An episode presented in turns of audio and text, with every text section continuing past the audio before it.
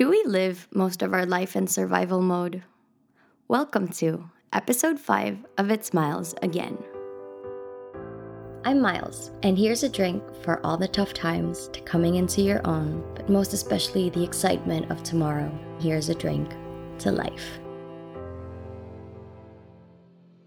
In previous episodes, Guests shared how they willingly won the battle for their life against mental and physical killers. It might be a stretch, but it's hard to deny how, even on a microscopic level, their stories of resilience and, quite frankly, stubbornness invite you to question how, whatever we're going through, it feels like more than ever, we're on survival mode.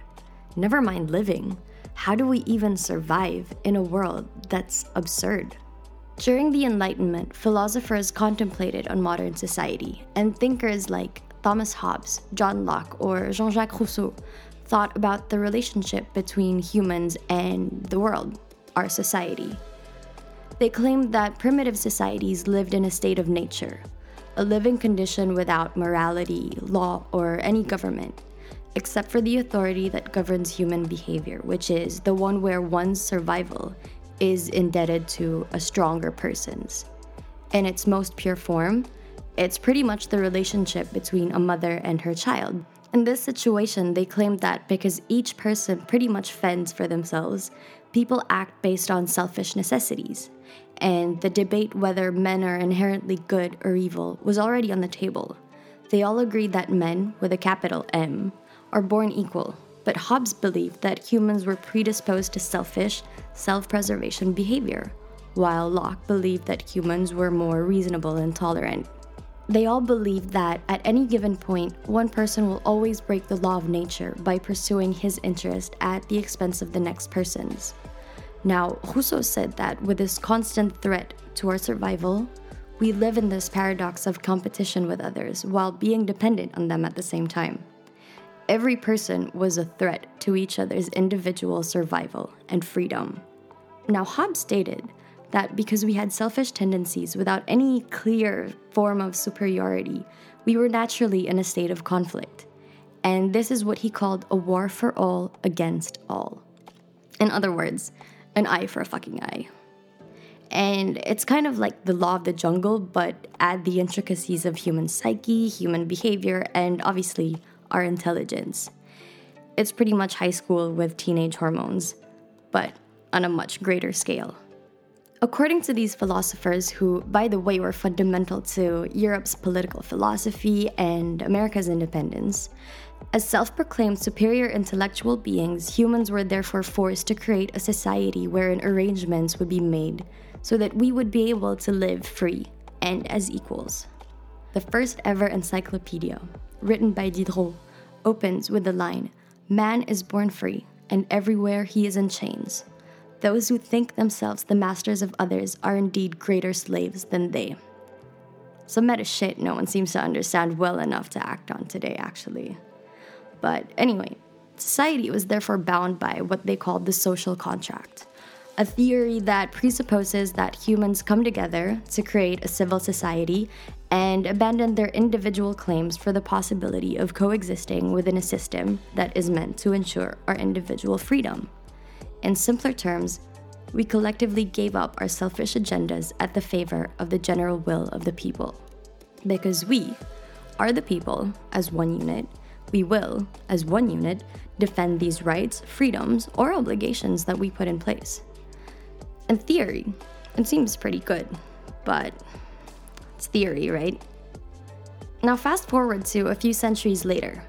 We're still not flying cars, and in fact, we're barely flying at all because, well, 2020 happened.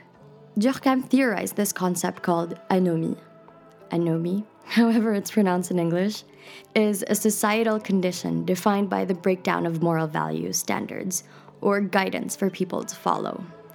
It happens when society goes through significant changes that highlight discrepancies between ideological theories and values agreed on by the people and the actual plight of everyday life. So, obviously, 2020 isn't the first time it happened. This happened and continues to happen a lot more often than we think. The fancy term just doesn't work in our usual vocabulary.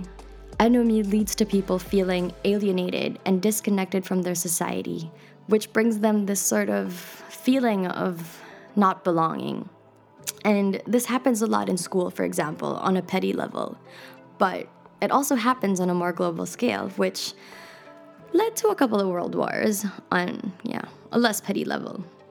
In other words, periods of anomie are shitty, unstable periods that are full of conflict and chaos, and because social norms and values are either missing or not enough, people have this sort of destruction of their sense of stability that kept the status quo before. And you just add a little global health pandemic, a few widespread protests and riots, and yep, 2020, right? So, if what made sense or what seemed correct before is no longer valid, what is the meaning of everything? And what is the purpose of authority? What is my purpose as just a little speck in this entire ecosystem?